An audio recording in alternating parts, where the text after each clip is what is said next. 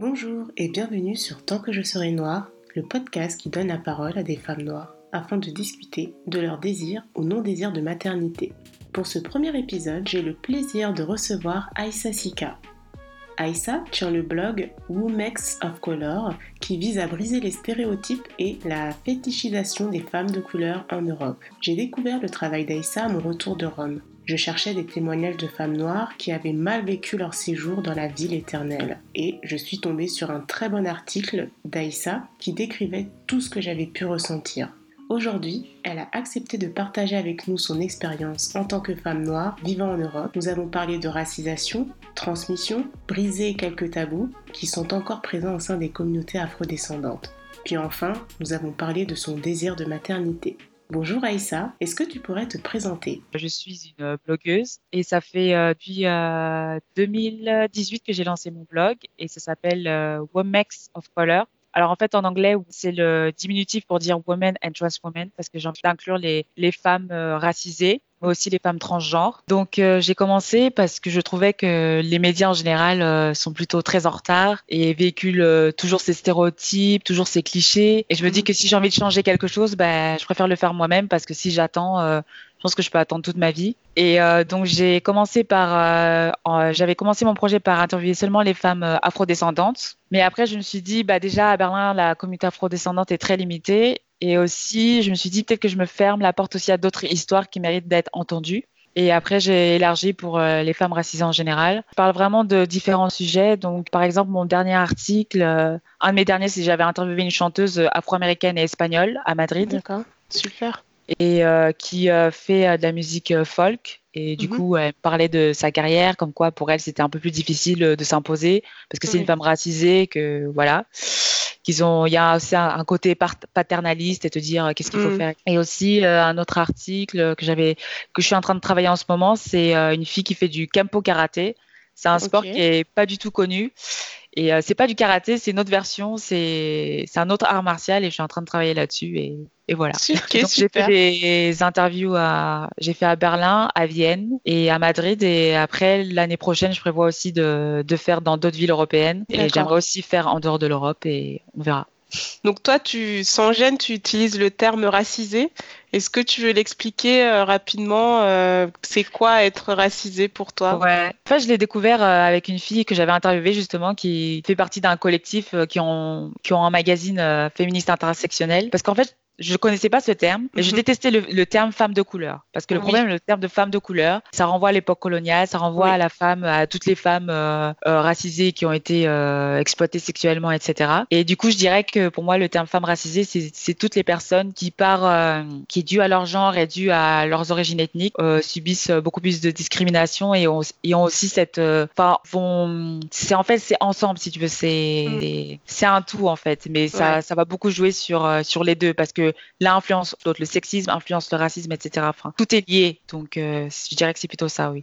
Et que c'est des personnes qui ont des barrières euh, invisibles. Par exemple, euh, pour les femmes racisées, ça va être beaucoup plus difficile d'être dans un dans un poste de décision qu'une femme blanche, par exemple. Et c'est prouvé par de multiples études. J'avais interviewé une femme asiatique entrepreneur qui est entrepreneur vietnamienne et américaine, et j'avais et dans mon article j'avais mis une étude comme quoi, par exemple, les femmes asiatiques sont celles qui ont le moins de chances dans tout, dans tout le bloc de personnes racisées hommes-femmes d'avoir un poste euh, de décision parce qu'il y a tous ces clichés euh, véhiculés. Donc ton expérience à toi en tant que femme racisée, donc tu vis en Allemagne si j'ai compris. Oui. Est-ce que tu penses qu'en ayant euh, déménagé et puis en vivant en Allemagne, tu as une expérience racisée qui est différente? Ou tu penses qu'au final c'est partout pareil? En fait, je pense qu'on on subira toujours des discriminations, du racisme, du sexisme, mais c'est juste que c'est sous différentes formes. Je dirais qu'en France, je l'ai pas, je l'ai pas vraiment beaucoup vécu d'expériences, euh, d'expériences racistes. C'était vraiment, c'était vraiment très rare. Et j'étais vraiment moi-même étonnée qu'en tant que femme noire, j'ai pas vraiment eu beaucoup d'expériences euh, racistes en France. Ma mère m'a beaucoup guidée dans la façon d'être. C'était quelque part un peu copier le, le, comportement de ton, ton interlocuteur, de exactement imiter la même gestuelle et comme ça, il te. Et parce que j'ai eu affaire à beaucoup de personnes blanches, vu qu'on est en France, il y a aussi beaucoup de blancs, mm. et qui me disaient toujours, mais toi, t'es pas comme les autres. Mais toujours cette petite phrase super sympathique. Ce que je dis, c'est très sarcastique, c'est pas sympathique du tout. c'est très connoté euh, raciste. Hein. Mais... Je pense que et c'est pour ça que je demandais si, euh, en termes d'intégration entre guillemets, quand tu es racisé en France ou bien dans un autre pays européen, du fait qu'ils ont peut-être pas la même histoire, en termes d'intégration, bah, tu vis une meilleure expérience, entre guillemets. Oh là là là là là. Alors à Berlin, euh, quand je raconte mon expérience, en général, les personnes noires me disent Je suis vraiment désolée pour toi. Euh, donc, en général, je pense que pour toutes les personnes noires que j'ai rencontrées ici, en général, ils vont, ils vont, euh, on est d'accord sur le fait que soit on est des, on est des migrants, comme ils appellent. Pour moi, on est tous des migrants. On est des migrants venant euh, des pays africains. On est venu ici les, les envahir, ou sinon on est des personnes, euh, des réfugiés, ou sinon on est des dealers ou des prostituées. Donc, ça, c'est vraiment, ah ça, c'est vraiment l'image. Hein. Parce que eux, être noirs et françaises ou avoir grandi en France, pour eux, c'est très difficile de concevoir parce qu'il faut savoir que les Allemands et les Allemandes en fait ne n'intègrent pas du tout, par exemple, euh, les personnes qui sont qui ont grandi en Allemagne, qui sont allemandes et qui ont aussi des origines turques, ou par exemple même ukrainiennes, ou même euh, de n'importe quelle nationalité, ou même anglaise. J'ai rencontré, par exemple, une personne qui était anglaise, donc qui était mhm. Et euh, qui a grandi en Allemagne. Mais pour elle, il fallait qu'elle dise qu'elle est, qu'elle, est anglaise, en fait. Ah, parce, que, parce que pour les Allemands, ils ne la voyaient pas comme une Allemande, ils la voyaient comme une Anglaise. Où j'avais rencontré un Ukrainien et enfin, il était là depuis, euh, depuis qu'il était petit et il était toujours ukrainien. Il ah se considérait comme ukrainien parce que, parce que pour eux, en fait, tu n'es pas allemand à partir du moment où, où tu n'as pas de deux parents allemands. Ils sont vraiment restés sur cette euh, définition. Oui. Euh, ah ouais, Même si tu as le passeport allemand, euh, que tu as grandi que tu es né ici, peu importe. voilà, donc c'est très. c'est très. Il y a beaucoup de problèmes de, de, au niveau de la suprématie blanche. Parce que l'éducation allemande, en fait, est un vrai problème parce que je pense qu'ils ont une. Enfin, j'ai vu que l'éducation était très portée sur euh, on est meilleur que les autres. Ah oui. c'est dû, c'est dû aussi à l'histoire parce qu'avec mm. Hitler, il y a, y a tout cette, euh, cette espèce de ce bourrage de crâne quand on te dit oui, t'es meilleur que les autres. Et, et, les Allemands le disent en blaguant, mais au final, c'est pas une blague. Et quand, me le, et quand mm. ils me le disent comme ça en blaguant, je dis non, c'est pas drôle en fait ce que tu dis parce que, tu, enfin, quelque part, tu te dis que oui, t'es supérieur aux autres et t'es un suprémaciste blanc au final. Berlin, c'est clairement, il n'y a pas trop, enfin, s'il y a la végétisation, mais c'est, je pense que c'est plus, euh, c'est plus subtil, vraiment plus subtil, mais euh, mhm. je fréquente pas trop d'Allemands, d'hommes allemands pour en savoir plus. Mais c'est vraiment le côté qu'est-ce que tu fais là, quoi. Vraiment, ça, ça tu le sens. Et en plus, tu es à Berlin, tu es dans la ville la plus euh, multiculturelle, donc tu as quand même des expériences assez intenses. Et aussi, pas que des personnes noires, aussi toutes les personnes racisés en général qui, qui soit se font insulter. Euh, mhm. Voilà, ça peut aller jusqu'à même euh, vouloir te frapper. Donc, euh, enfin, moi, je dirais que Berlin, c'est pas trop une ville non plus super sûre pour une personne racisée. Je dirais que c'est une ville normale, mais je dirais pas que c'est une ville sûre. Si t'arrive quelque chose, je pense pas qu'il y ait beaucoup de gens qui, qui, vont, s'arrêter. Oui. oui. voilà. Du coup, si on commence par ton schéma familial, donc tu, tu, as dit que tu étais une jeune femme, je crois que tu as 28 ans, c'était ton anniversaire. J'ai 27, ça ne me 27, pardon. donc 27 ans. tu es une jeune femme. Est-ce que tu es issue d'une fratrie ou tu es fille unique? Alors, j'étais fille unique jusqu'à mes 17 ans. Après, j'ai eu mon petit frère qui a entre 9 et 10 ans, je me rappelle plus très bien. mais, voilà, elle est plus jeune que moi et, oui. Et quand je disais ça aux personnes noires, ils me regardaient en mode mais tes parents là, qu'est-ce qu'ils font là? Parce que fille unique et une personne noire, ils ont ils ont jamais vu ça de leur vie. Donc euh, tu l'as vécu du coup euh, au sein de peut-être ta famille élargie, tes amis, euh, tu te sentais pointé du doigt? Non, c'était juste que pour eux c'était vraiment pas habituel quoi. C'était pas le parce qu'ils ont tous le cliché de oui quand t'es une personne noire t'as je sais pas combien de frères et sœurs. Enfin je trouvais que je trouvais que les la enfin je trouve que en général la communauté noire en France des fois ils se ils se contentent trop au cliché quoi. Enfin je trouve que mmh. limite ils vont ils vont euh, ils vont devenir le stéréotype que qu'on leur dit quoi. Enfin je trouvais ça intéressant leur réaction mais aussi désolant un petit peu le rapport entre je suis moins noire que toi parce que du coup. Euh... Pas que être noir, c'est euh, avoir plein de frères et sœurs. Enfin, c'est mm. assez réducteur. Est-ce que ton droit d'aînesse, euh, tu l'as bien vécu du coup, vu qu'en plus euh, vous avez une grande différence, ou tu te, tu te sens même pas vraiment présente dans la vie de ton petit frère? Ben, Je peux pas être vraiment présente parce que je suis à Berlin en général et mm-hmm. lui il est, il est en France. Mais ce que j'aime pas dans les,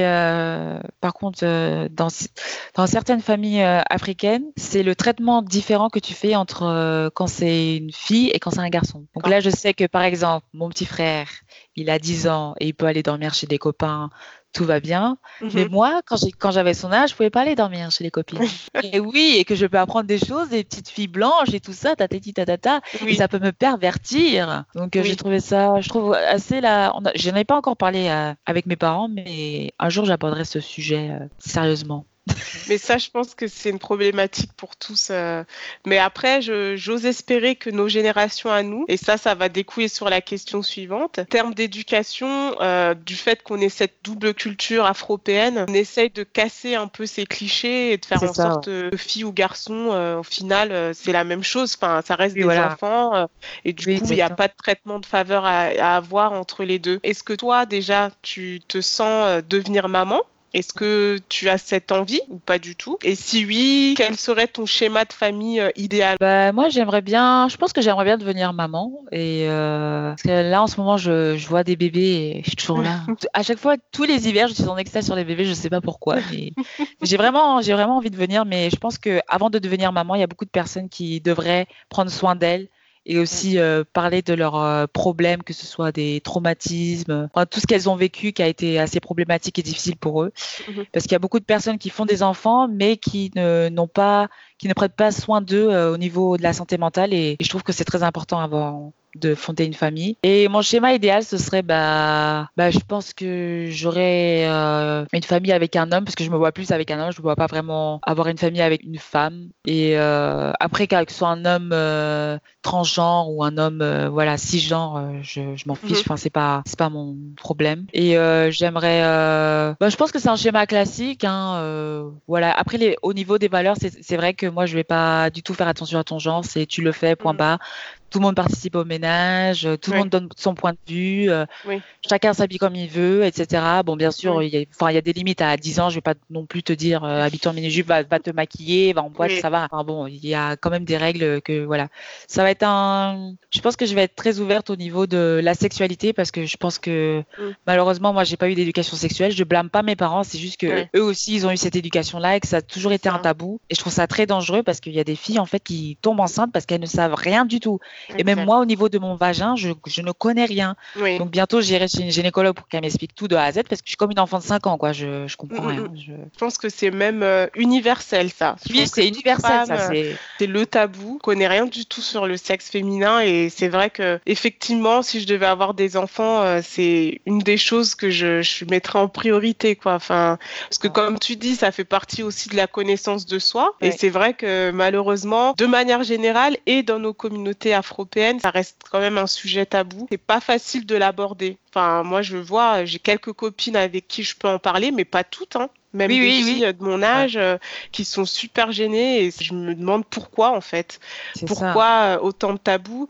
Et par exemple, moi je suis d'origine sénégalaise et euh, je sais que, je sais qu'au Sénégal, ben dans la sphère privée, ben, la sexualité, c'est quand même très présent. Enfin, on a aussi cette réputation d'être très coquette, etc. Enfin, mm-hmm. euh, mais ça reste dans des sphères privées. Et c'est vrai qu'il y a cette schizophrénie, en fait, euh, et je pense que toute personne euh, racisée vit dans ça, en fait, une schizophrénie euh, perpétuelle dans le sexe, dans tous les sujets, en fait. On doit avoir un double discours.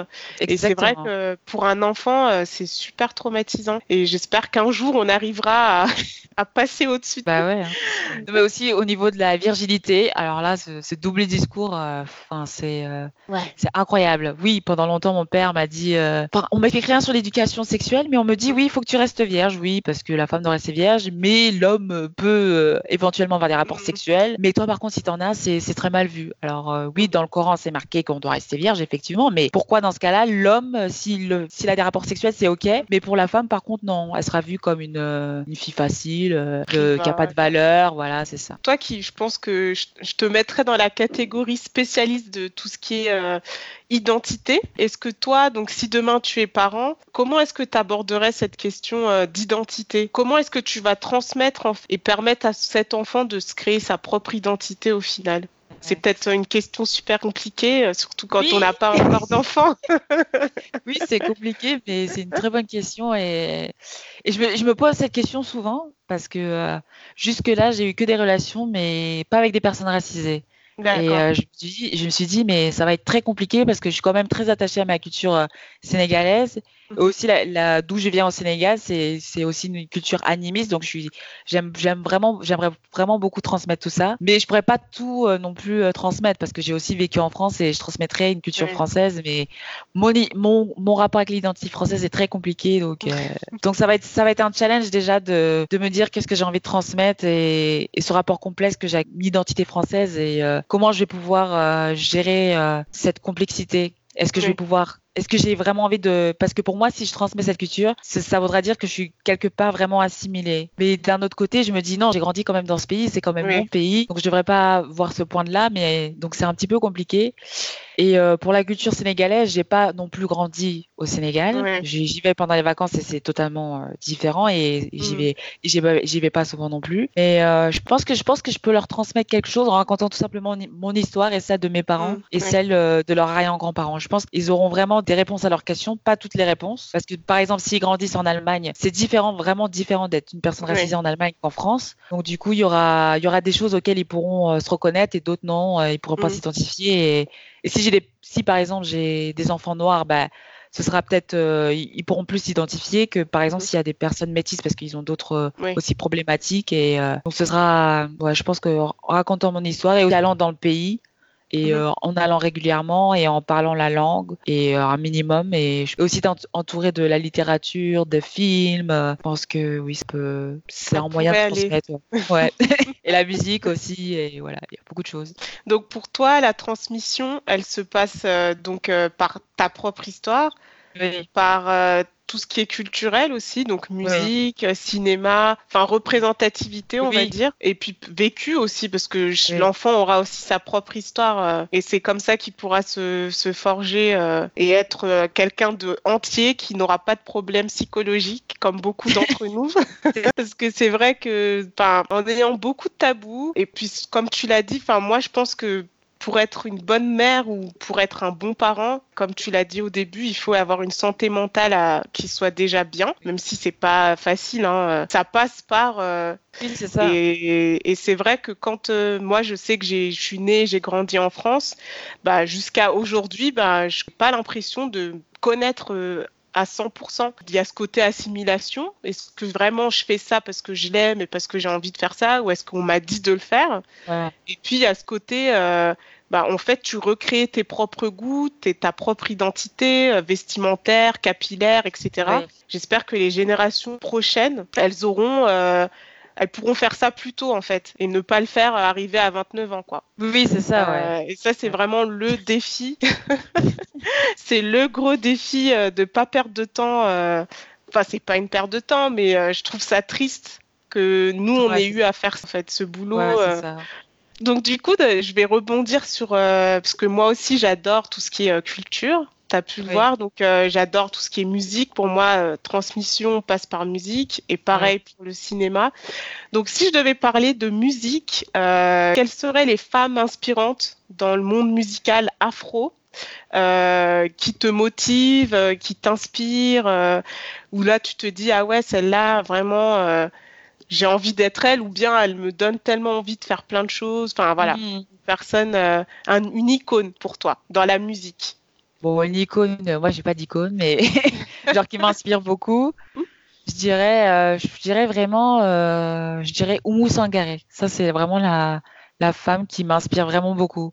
Parce que franchement, dans son, enfin, à l'époque, déjà, c'est une femme, euh, c'est une femme malienne, et le fait qu'elle parle de sujets assez sensibles, tu vois, et que ça a été, euh, enfin, c'est pas facile d'être une femme africaine et de et parler de ces sujets-là. Et c'était une des seules, et elle a été beaucoup vraiment critiquée et tout, mais, mais quand même, elle l'a fait, quoi. Donc, je trouve, et je trouvais que mêler la tradition et, aussi la musique européenne et la musique traditionnelle malienne et aussi, euh, mixer tout ça et, parler euh, des situations des femmes, je trouve ça, je trouve ça, je trouve ça vraiment inspirant. Quoi. Ça, ça m'inspire beaucoup et je, l'aime bien, j'aime bien cette musique vraiment. Euh, j'ai vu que tu avais un projet photo. Donc, euh, si je comprends, tu écris beaucoup, tu es vraiment axé sur tout ce qui est culture. Et qu'est-ce que toi, tu espères transmettre grâce à la photo? C'est juste un hobby ou est-ce que tu as vraiment quelque chose derrière à peut-être faire un peu de promo? Oui, c'est Aïssa Photo. Vous pouvez me trouver sur Facebook. Aïssa, A-I-S-S-A, photo, F-O-T-O. Mais euh, en fait, je prends la, la photo plus euh, paysage, architecture. C'est parce que j'aime j'aime vraiment ça en fait. J'aime vraiment observer ce qu'il y a autour de moi. Et je trouve qu'on ne prend pas assez le temps dans, dans les sociétés européennes d'observer ce qu'il y a autour de nous. Et euh, par exemple, les bâtiments nous disent beaucoup sur l'histoire, sur ce qui s'est passé sur beaucoup d'événements. Et euh, je trouve ça vraiment intéressant de photographier. Et, euh... Mais j'ai pas spécialement d'objectif avec ce, avec ce, avec cette page. C'est juste que j'aime vraiment faire ça en fait. J'aime vraiment euh, photographier les paysages et, et photographier les, les, endroits qui m'ont inspiré ou marqué. c'est plutôt un, un projet euh, photographique, philosophique. Quels sont les quels sont les lieux qui m'ont inspiré et, et, ceux qui me voilà qui racontent une histoire et qui qui marquent. Et vous pouvez trouver mon blog sur euh, à l'adresse suivante aïssa-sika a i 2 s a sica.com. Super. Quand je te dis euh, tant que je serai noire, qu'est-ce que ça t'inspire? Est-ce que tu as une phrase qui te vient en tête? La première chose qui me vient en tête, c'est tant que je serai noire, je serai une battante. Parce que euh, nos vies à nous, Franchement, tous les parcours des femmes noires que j'ai entendus autour de, moi, c'était vraiment des. En fait, le problème, c'est que dans cette société, on n'a pas le choix que d'être une femme battante. Tant que je serai noire, je serai une battante. Parce qu'on a tellement de, de barrières euh, par rapport à des millions de choses qu'on est obligé de se battre tous les jours. On est obligé de, pour, pour des projets, pour. Euh, pour le fait, pour le fait d'améliorer des, des, choses, des schémas traditionnels qui ne nous correspondent pas, pour, euh, pour un tas de choses en fait. On est vraiment la dernière roue du carrosse euh, c'est peut-être péjoratif ce que je dis, mais c'est la réalité en fait. C'est euh, vraiment les gens nous dénigrent à un point, c'est incroyable. Enfin, d'un pays à un autre, je représente quelque chose. D'un pays à un autre, je suis une prostituée. D'un pays à un autre, je suis un dealer. D'un pays à un autre, je suis une réfugiée. C'est toujours ce, ce, dénigrement, ce rabaissement constant, le fait de te rappeler que oui, de toute façon, toi, tu viens d'Afrique, tu ne vaux rien. Enfin, des choses, euh, voilà quoi. C'est, mais faut pas se, faut pas non plus rester sur ce discours-là et, chercher des excuses en disant oui, je vais pas y arriver parce que je suis une femme noire, etc. Non, justement, il faut l'utiliser comme une force. Qui voit eux comme une faiblesse, tu l'utilises comme une force, etc. Mm. Et tu le dis avec fierté que oui, tu es une femme noire et alors? Oui, tu prends de mm. l'espace et alors? Oui, tu parles fort et alors? Mm. C'est je suis une femme, je ne suis pas qu'une femme noire, je suis aussi ma personne avant tout, quoi. Voilà, je dirais. C'est très beau ce que tu viens de dire. Donc pour toi, je reprends euh, ce que j'ai bien aimé ta citation de Pape Diaye sur la condition noire. Souvent, euh, on nous met tous dans le même sac. Tu l'as très bien dit au tout début. Moi, je suis plutôt de celles qui se disent, bah, on a chacune une expérience sociale unique. Non, je pense que c'est euh, oui, on a une, une, expérience sociale unique, mais on retrouve certains points communs qui, qui vont faire qu'on se rapproche ou pas du tout. Enfin, il y, a, certaines personnes qui sont des personnes noires qui n'ont pas du tout la même, expérience que moi, et on n'a pas, on, retrouve pas ces points communs, mais euh, mais en, soi, oui, chaque, expérience est unique. On peut pas. Après, euh, voilà, on retrouvera toujours euh, avec des points communs avec certaines personnes ou non, mais on peut pas dire, on peut. Enfin, on peut parler pour la communauté noire pour, sur certains points, sur certaines choses. Vraiment, je pense qu'on aura plus ou moins tous euh, la même expérience, on, aura, on, retrouvera des similitudes. Mais euh, on ne peut pas non plus euh, généraliser un point, mais il y a quand même des choses dans lesquelles on peut quand même généraliser parce que c'est voilà, on a toutes eu pratiquement la même expérience. Genre pour la festigisation. oui, je pense que je pense qu'on a toutes eu à faire au moins une fois dans sa vie un fétichiste. Hein, Alors, est-ce que si demain tu as une fille ou un enfant, ça soit un garçon aussi, euh, quel serait le message que la maman de demain, la Aïssa maman de demain, euh, dirait à sa, son enfant? Ah bah il y en a beaucoup, hein, mais euh, je dirais premièrement ne te n'accorde pas n'accorde pas d'importance à ton genre. je trouve ça vraiment super je déteste cette société où, euh, par exemple, à partir de 3 ans, on, décide que la, la, personne dite avec un sexe féminin va être une petite fille. Qu'est-ce qu'elle en sait qu'elle va être une petite fille? Ça se trouve que demain, elle veut être, elle veut pas, elle veut être un petit garçon ou euh, peut-être qu'elle ne veut pas non plus qu'on lui dise qu'elle soit une petite fille ou un petit garçon. Enfin, je trouve que vraiment c'est très important de, de, se détacher de cette identité de genre parce que je trouve ça vraiment euh, too much quoi. Et c'est après ça après, ça commence à, te limiter, quoi. Oui, t'es un garçon, tu peux faire ça. Oui, t'es une fille, tu peux faire ça, mais tu peux pas faire ça. Donc, euh, je trouve ça, je trouve que c'est le message, euh, un des messages que je dirais qui est, qui est vraiment important pour moi. De, voilà. Est-ce que tu as réussi à faire un lien euh, avec les communautés afro, afropéennes, je dirais pas africaines parce que c'est super vaste, ouais. mais est-ce que tu arriverais à expliquer pourquoi dans nos communautés, ben, on a vraiment du retard par rapport à ça. Déjà, dans les sociétés occidentales, parler de, questions de genre, c'est dérangeant. Comment t'expliquerais que euh, chez nous, bah, ça soit encore plus tabou? Est-ce que tu as une idée? Est-ce que dans tes lectures euh, euh, Oui, et le problème, c'est qu'on est colonisé, tout simplement, encore dans notre tête. Je pense, comme, comme l'Européen nous a dit, oui, de cette, cette pensée homme-femme a été vraiment super intensive lorsque les colonisateurs sont venus. Parce qu'il faut savoir que, par exemple, il y a beaucoup, enfin, dans beaucoup de cultures africaines, il y a ce, il y a ce troisième genre, il y a, y l'androgyne. Il y a beaucoup de, il y a beaucoup de ces, personnages, ces personnages androgynes ou cette notion d'androgynité, elle est, elle est très familière à la culture africaine. Dans les cérémonies au Sénégal, par exemple, enfin, mm-hmm. où je viens, de Kaolac, mm-hmm. quand ils font les cérémonies euh, animistes, je sais que enfin, ça va pas avoir de. Il n'y aura pas de genre à donner à, ce, mm-hmm. à cette personne, en fait, à la personne qui, euh, qui décide d'incarner euh, telle ou telle chose. Ça va pas, ça va pas être connoté avec le genre. Ça incarne juste un élément euh, de, de, environnemental ou autour de nous, etc. Mais mhm. il n'y a pas de genre. C'est ça l'exemple que je pourrais donner. Je pense qu'en général, aussi dans d'autres euh, pays africains, ça, on peut retrouver ça. Est-ce que tu aurais un livre à nous recommander, un livre phare? Tellement de livres. euh, bon, je dirais qu'Afrotopia, celui qui ne le lit pas, franchement, euh, il faut le lire. C'est Fel Wilsar qui, moi, je dirais, moi, je l'ai compris d'une manière qui met en perspective ce que l'Afrique pourrait devenir, commencer ce processus de décolonisation au niveau culturel, économique, social. C'est vraiment un truc qu'il faut lire. Et là, en ce moment, je suis en train de lire euh, Franz Fanon, Les Damnés de la Terre. Je trouve ça assez, assez compliqué à lire, franchement. Je, je pense que c'est sa son style d'écriture que je suis pas habituée parce que je suis habituée à lire des trucs très classiques littéraires, genre Zola, mhm. Balzac, etc. Mais euh, je pense que c'est aussi un livre euh, qui, qui, en dit beaucoup, qui en dit beaucoup aussi sur la décolonisation et comment c'était vu à cette époque, dans les années 60, parce que c'était vraiment tout frais et qu'on est encore euh, dans, cette, euh, dans ce processus-là. Mais euh, je trouve que aussi c'est un, un, livre à lire. Et tu disais que tu as beaucoup lu du Zola, du Balzac. Est-ce que tu as eu une africanisation de ta bibliothèque au fur et à mesure des années ah, Alors il faut savoir qu'en fait mes parents, ils avaient, ils avaient aussi des, des, En fait, ils avaient une bibliothèque. Ils mhm. avaient les auteurs, les, auteurs français. Donc ma mère me disait bon, tu vas lire ces livres parce que pour montrer aux blancs que voilà, Hein, que parce qu'elle m'a dit malheureusement tu es en France ça et qu'il va falloir euh, mm. il va falloir faire semblant d'être assimilé et d'avoir aussi de montrer que tu as une certaine culture. Donc tu vas lire les livres classiques etc donc elle m'a elle m'a poussé sur ça.